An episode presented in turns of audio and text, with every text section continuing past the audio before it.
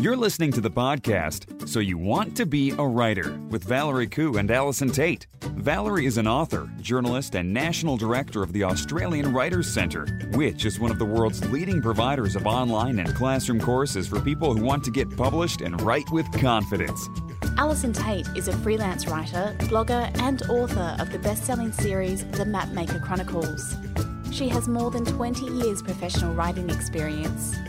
Each week, they explore the world of writing, publishing, and blogging to bring you news and opportunities, advice on how to succeed in the world of writing, interviews with top writers, and much more. With students enrolling from all over the world, you can find out more about the Australian Writers Centre at writerscentre.com.au. Hello, everyone, and welcome to episode 165 of So You Want to Be a Writer. My name's Valerie Khoo, and I'm here on this mini-sode with Allison Tait. How are you, Al? I'm okay, Val. Oh, that's good. I am. I'm very, Yes. in fact, I'm, yeah, I'm good. You're in the midst of school holidays, so you sound a little bit distracted. Maybe we should just go, hey, we're here. I know. I think maybe, yeah, sometimes it's a little bit like I'm also a bit distracted because, you know, my books have, have sort of come out in the UK and, yes. you know, it's all, it's all going on really. Lots of stuff going on. Lots of stuff happening at the moment all the time. And it's very busy in my head a lot of the time these days. And it's kind You're of, an international author, Al. Yeah, Yes, yeah, yeah. You're an international author. I That's am. Pretty cool. That is very cool. I'm also published in Lithuania. Let's not forget. Yes, that's right. Remember that? Yes, I'm I'm a multi-international yes, yes. and kind of soon to be the US. Soon to be the US. I know. Look at those Mm. map makers just taking over the world. That's That's- right. We we will be casting Quinn very soon in a Hollywood movie. I think. I think. Quinn, imagine that. Hours of fun for us to discuss who could be Quinn. I actually think the bigger debate would be who would be Zane, but you Yes. know, talk about that. You know, if the time comes, shall we? we will Yeah. cast. Yes, I'm sure there's you know, but that's the thing also, also with um, actors of a certain age because yours is a series. It's like Harry Potter, right? You have to get them at the right age so they don't grow too quickly. well, It takes true. a long time to make a movie. Yeah, that's true, actually. You're right. And if we're going to do sort of, you know, there's four books now. So if we're going to do four movies, we need someone who's going to be looking young for a long time. That's right. And that's probably why they had to film a number of them. They learnt that they needed to film some of those series like back to back because actors grow up. Well, they do. Yeah. And at least with Harry Potter, they were growing up. So every year was, everybody was a year older. But with uh, the map makers, they're the same, you know, the, uh, the, the, ma- the difference between sort of book one and book four is only about 18 months. Yes. So now, it's, just in um, case we have some new listeners, can you just very briefly explain the Mapmaker series? Uh, so the Mapmaker Chronicles is uh, about a well, the first three books are all about a race to map the world, um, and a boy who really doesn't want to go. And then uh, book four picks up about six months after uh, after that race is over, and uh, and it's kind of like it's a whole brand new adventure, and we have. You know, some familiar faces and some unfamiliar faces, and some unexpected faces, which is a lot of fun. So yes, so that's what it's all about. So it's you know epic adventure. So it would make awesome Hollywood movies. I personally feel. But yes, anyway, I agree. yeah. Anyway, anyway, we have a shout out to Bettina Dita. Thank you so much, Bettina, uh, because she gave us a shout out on social media, didn't she, Al? she did, and she's tweeted us. Love the podcast of the Writers Centre AU, which is the Writers Centre Australia, Australian Writers Centre. Bite-sized learning while. Ironing. There you go, Val. We're doing some ironing these days. We do we do so many interesting things with our So with our listeners. I really love it. I mean, I think that the dissection of the fruit flies was probably my personal favourite. Yes. Remember that one? Um, But I also loved the fairy floss. Remember when we were making fairy floss? Yes. Yes. But ironing is probably a lot more practical and probably what we do more of than making fairy floss, I would say. And do tweet us or let us know through some other form of social media where you are listening to this podcast because we'd really like to know. It really is quite amusing. We love that idea of us accompanying you on your travels. It's quite nice. Now, this is a mini-sode where we a- answer listener questions. And if you have a question you would like us to answer, then do email us podcast at writerscentre.com.au. That's podcast at writerscentre.com.au and we would love to answer your question. So we have this question. The first question is from Anna, and Anna has said, um, some time ago, you made some positive comments about Canberra, and I thought I'd send you a photo of where I listened to you, one of the local wetlands created from storm water. Those are ducks, by the way. People even even fish in it. And of course, Anna has sent us a photo. So uh, not only would we like to hear where you're listening to us, uh, about where you're listening to us, send us a photo on Instagram if you like. Particularly if there are ducks involved. That's always yes. a good thing. Absolutely. Now, Anna says, thanks so much for the podcast. I'm hooked and just signed up for the boot camp too. Now, Anna is oh. referring to the 30 day boot camp, which is this awesome boot camp created by Allison that guarantees, if you follow the instructions, that you will write 10,000 words in 30 days. So, check that out if you want to really get your the your momentum going in terms of your writing. Now Anna says my question is for Al. You oh. recently oh. mentioned going back to your draft and doing layering. Can you talk about that some more? I have nearly completed a first draft of a crime story and it's pretty sparse. I don't want to pad it out, but I suspect I need to do layering. Mm, okay, now, I suspect you probably do too, because my when I my first drafts always are always uh, you know, I think there's there's a quote that's from Stephen King that says that if you um, a second draft is a first draft plus uh, minus ten percent. Yeah, a, a, uh, a, second draft is a first draft minus ten percent. Well, in my case, a second draft is a first draft plus 10% yes. because I always uh, tend to write, I underwrite, I tend to write them relatively short. And I think that that's just part of my process of this is me getting the story out of my head and, you know, making sure, you know, getting that action moving and all those sorts of things. So the layering aspect of it um, comes in two ways. Uh, we have talked uh, in recent episodes about the importance of reading a story out loud. Um, and so the layering comes uh, partly with that. So I, I print that first draft out and then I read it out loud. And when I'm reading it out loud, I can hear certain things, and that uh, we we talked about that in more depth in a previous episode. But you know, it's about listening for dialogue. It's about listening for clunky sentences. It's about listening for pacing to make sure that your pacing is correct. All of those sorts of things. So layering is kind of is is that you're looking at is your pacing correct? You may find that you haven't given enough attention to certain scenes that will need to be bumped up. We love a bit of bumping up in a story. Um, and by bumping up i just mean that the you need to look at how strong and clear the the um, the action the writing particularly in a crime story the mm. action probably is quite important. But it's also it's a little bit like uh, when I go and do school talks with kids, and you know, a lot of the stuff that I talk about with kids is really relevant to to all writers. Um, I talk to them about the importance of writing with all of their senses. So if you are describing something, then you want to describe, you know, not only what you're looking at, but you know, you want to talk about what your character's hearing, what your character can feel, what your character can smell. Smells are really good because you know, people uh, a smell is a very evocative thing, um, uh, and even what they can taste. You know, if they obviously if they're eating something, but also you know, if you're if you're wanting to show where a character is, if they're sort of if they're standing, if they're uh, if they can taste salt on their tongue, chances are they're somewhere near the coast. You know, like there's not too many places that you can, you know, and you can taste it. If you're standing on a beach, you can taste it in the wind, particularly if there's a storm coming and things like that. Mm. So I look at those kind of details. I look at is is it clear to the reader where my character is. Is it clear to the reader what exactly is going on? And often I find because I'm so focused on getting the story down, getting the action down, that some of those details are not particularly clear. I find that I don't mm. sometimes describe my characters well enough. I can see them in my head, but when I read them out loud to um, to my boys, they'll be like, "Oh, is that the is that the blonde one?"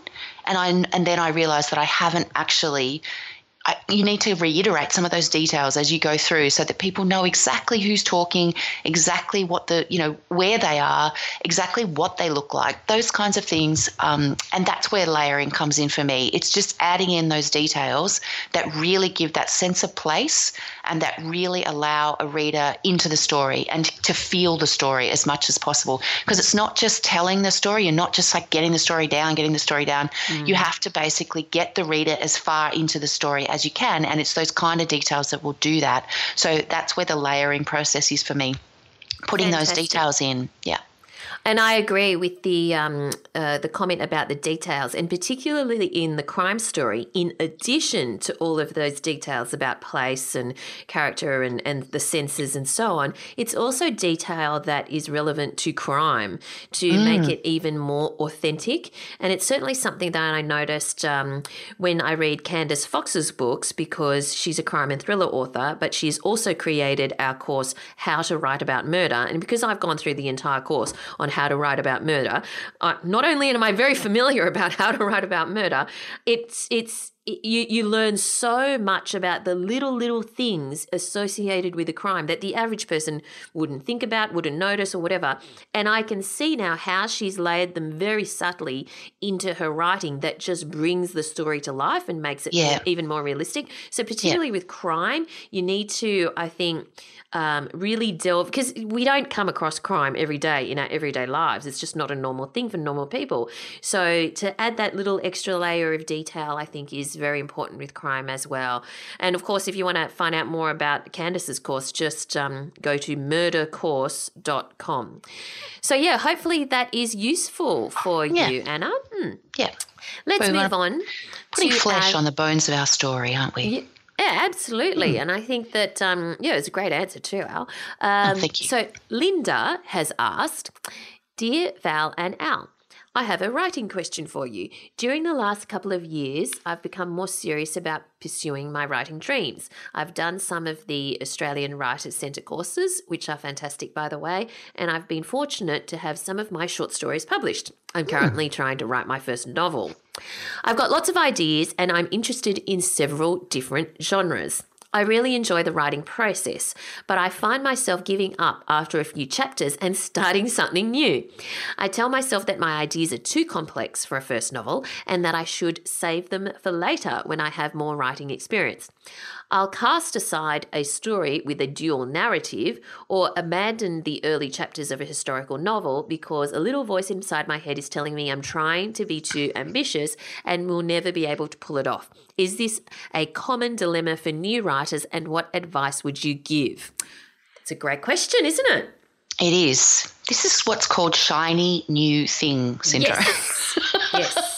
This is most definitely absolutely shiny new thing syndrome. Mm-hmm. Um, and, and, it's I, applicable I, not just to writers, but to no, everyone. But to everyone. But I also I'm really interested in this because uh, Linda says she's had some short stories published, and then she says that she gets a few chapters into some into a novel, and you know she's she gives up. She tells herself it's too too complex and she should save it for later. And oh look, there's a shiny new idea over there, and I should probably go and do that instead. And I think it's absolutely common among new writers Very to have this because you have lots and lots of ideas, and you know. And I have to tell you that you know, when you're writing anything, if you're writing a novel, you get a couple of chapters in, and you know what happens at that point?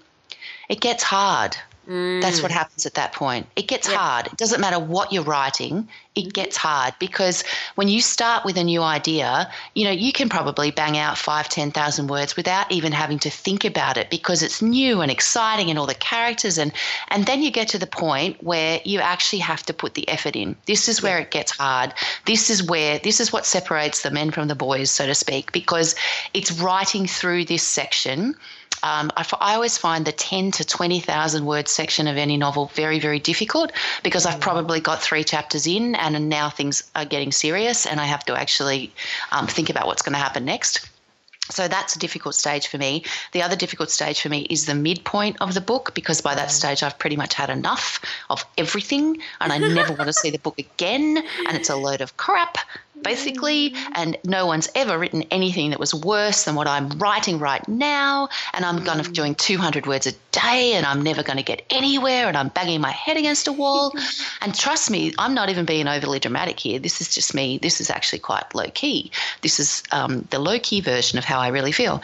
Um, and so you have to push through the middle as well. Um, and then you yeah. sort of into the downhill slide, and suddenly it all becomes, you know, a lot more sort of you know easier again so basically what's happening linda is that you're riding that wave of momentum of that new and exciting idea and then you're getting to the point where you've actually got to start walking uphill and you're walking away so what you have to do here is push through this bit and get yourself through the other side of this sort of 10,000 word, you know, few chapter um, mark that you're at.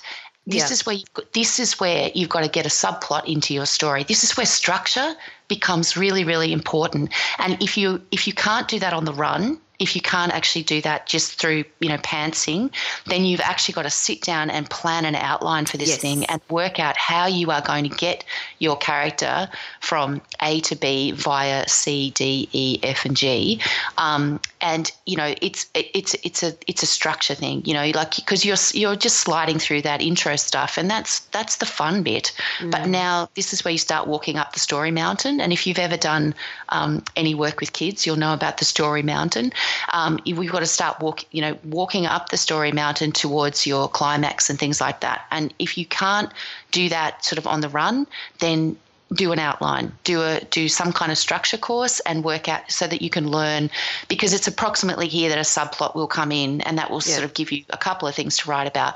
As for your shiny new ideas, which I'm sure are amazing, you need to write down as much as you can think of of those ideas. You know, put some time aside, get everything out of your head that you can think of right now to do with that shiny new idea, and then put it aside because it will be sitting there waiting for you when you finish this one. Yep.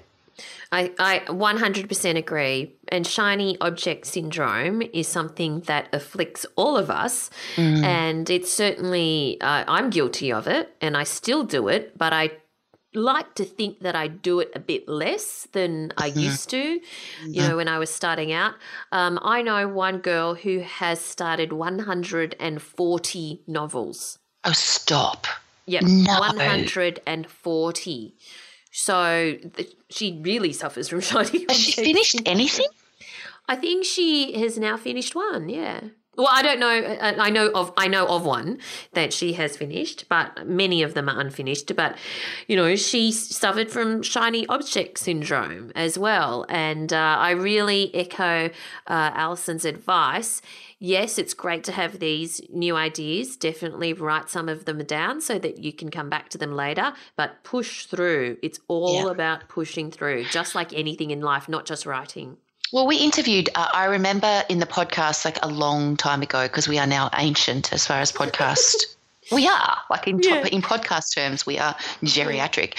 Um, and I remember we spoke to Kate Forsyth about this because she is a woman of a thousand million ideas. Like, I don't yeah. know, she's just, honestly, she's a machine when it comes yeah. to ideas.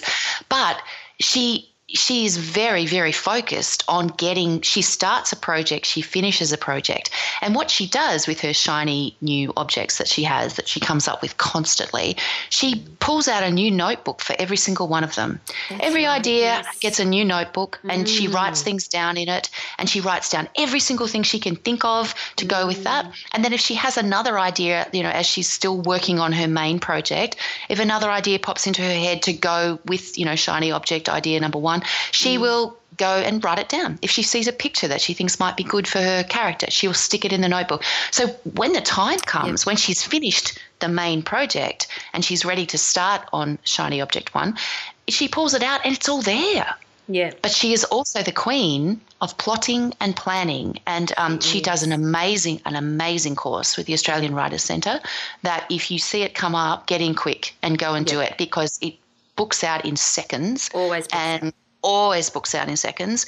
What's it called? Plotting and planning. Plotting something and planning. obvious like that. Um, that she understands structure and she know she knows the importance of of of of getting that structure right mm. because if you get the structure right it will help you to get all the way through some people do it on the run like i do some people do it all in advance, like she does. Yeah. And if you find that you are fi- reaching that obstacle and giving up, maybe you really should, you know, plan plan the whole thing out. Exactly. And then yeah. you'll have a path to that, that you know that you need to go on. Yeah. Hopefully that's helpful to you, Linda. All right. So if you have a question you'd like us to answer, about the world of writing and publishing, then do email us podcast at writercentre.com.au. So that brings us to the end of this week's mini-sode and we hope you've enjoyed it. Allison, where do we find you online?